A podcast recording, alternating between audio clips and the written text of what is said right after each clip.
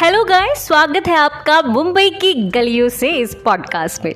दोस्तों, मैं आप सभी से माफ़ी चाहती हूँ कि काफ़ी दिनों बाद आई थिंक काफ़ी दिन नहीं मैं कह सकती हूँ कि काफ़ी महीनों बाद मैं आपसे मिल रही हूँ। माफ़ी चाहती हूँ आप सभी से जो मुझे इस वक्त सुन रहे हैं और उनसे भी जिन्होंने मुझे, यानी कि सोनाली चावरे को इस पॉडकास्ट को क्रिएट करने के लिए और बनाने के लिए प्रेरित किया था। आप सभी शायद ये नहीं जानते कि अभी मैं फ़िलहाल हैदराबाद में हूँ। यस तो वहाँ मैं अपने एक काम के सिलसिले में आई हूँ तो उसके वजह से कई दिनों से मैं सिर्फ़ उसी काम को लेकर फोकस थी और उसके चलते मैं इस पॉडकास्ट की तरफ़ इतना ध्यान नहीं दे पाई। लेकिन मैं आपसे वादा करती हूँ कि जिस पॉडकास्ट को, जिस इंसान के लिए मैंने शुरू किया और जिस इंसान के कहने पर मैंने इस पॉडकास्ट को शुरू किया है, उसे तो मैं कंप्लीट करके ही रहूँगी। और आप सभी का फिर से एक बार मैं इस पॉडकास्ट में स्वागत करती हूँ।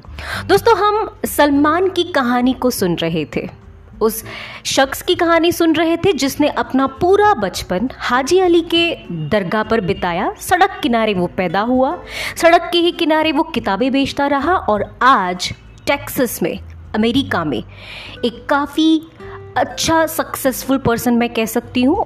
वैसे सलमान से मेरे ताल्लुकात काफ़ी अच्छे हैं, लेकिन सलमान एक ऐसा शख्स है जिसकी कहानी ने मुझे काफ़ी प्रेरित किया था। मुझे भी कई बार कई चीज़ों को उभरने में उसकी कहानी और उसकी जर्नी को देखकर प्रेरणा मिली थी।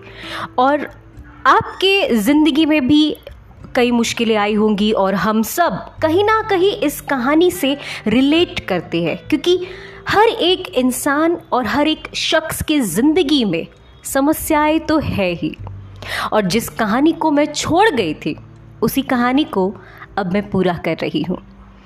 दोस्तों, वो कहते हैं ना, जिसकी डेस्टिनी और जिसकी जर्नी में जहाँ पहुँचना होता है, वो वही पहुँच कर रहता है। सलमान की ज़िंदगी में भी कुछ ऐसा ही हुआ था।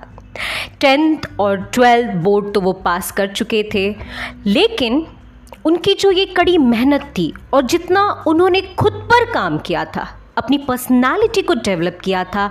चलना, उठना, बैठना, तहजीब, बात करने का तरीका टोनिंग हर एक चीज़ पर सलमान ने काम किया था। पूरी ईमानदारी से काम किया था। और शायद सलमान को ऐसा कभी कभी लगता था कि जो उन्होंने अपनी पर्सनालिटी पर काम किया है, वो इनफ नहीं है। लेकिन उनकी जो पर्सनालिटी जो उभर कर आई थी, वो रिफ्लेक्ट हो रही थी।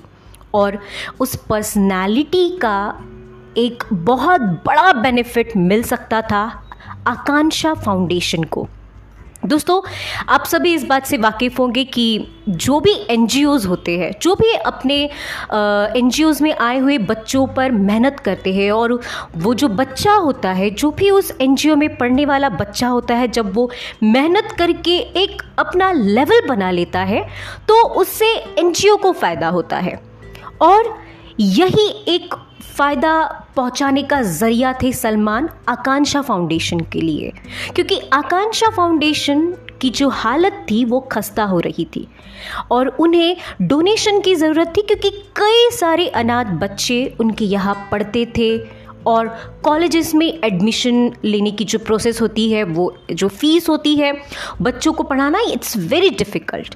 तो आकांक्षा फाउंडेशन को एक ऐसा बंदा चाहिए था जो उनके ऑर्गेनाइजेशन का रिप्रेजेंटेटर बने। और कैरोलिन को पता था कि वो किस इंसान को यहाँ भेज सकती है। सलमान को शायद पता भी नहीं था कि उनकी ज़िंदगी में एक बहुत बड़ा मोड़ आने वाला था। उन्हें इस बात का भी अंदाज़ा नहीं था कि अब इसके आगे क्या होगा। उन्हें नहीं लगा था और ना ही उन्होंने सपने में सोचा था। और सच कहूँ तो ना कैरोलिन ने सोचा था और ना ही आकांक्षा फाउंडेशन ने। कौन सा वो मोड़ था? उसी के बारे में बात करते हैं। दोस्तों, हमेशा की ही तरह सलमान अपने कॉलेज के लिए निकले थे। कैरोलिन ने अचानक से सलमान को फ़ोन किया। सलमान ने फ़ोन उठाया और कहा कि, अरे वाह, मैम, बड़े दिनों बाद आपने मुझे कॉल किया। बात क्या है? कैरोलिन मैम ने कहा कि, है कुछ बात, सलमान, तुम्हारी ज़रूरत है। तुम जल्द से जल्द, जितने जल्द हो सके, उतने जल्द आने की कोशिश करो। सलमान ने कहा, बस, मेरा कॉलेज जैसे ही ख़त्म होता है, मैं आ जाता हूँ। सलमान वेट करने लगी कि कब कब उनकी जो घड़ी है, वो चार बजे पर पहुँचे और कॉलेज को ख़त्म कर वो केरलिन तक पहुँचे। कॉलेज ख़त्म हो गया और सलमान के दिमाग की सुइयाँ अलग दिशा में घूमने लगी। सलमान इसी सोच में बैठे रहे कि आखिर कैरोलिन को ऐसी क्या बात है जो इतनी जल्द मुझे बुलाया और कैरोलिन को मुझसे ऐसी क्या बात करनी है?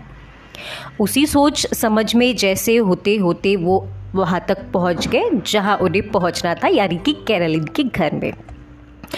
कैरलिन के घर वो पहुँचे और कैरलिन ने उनका स्वागत किया।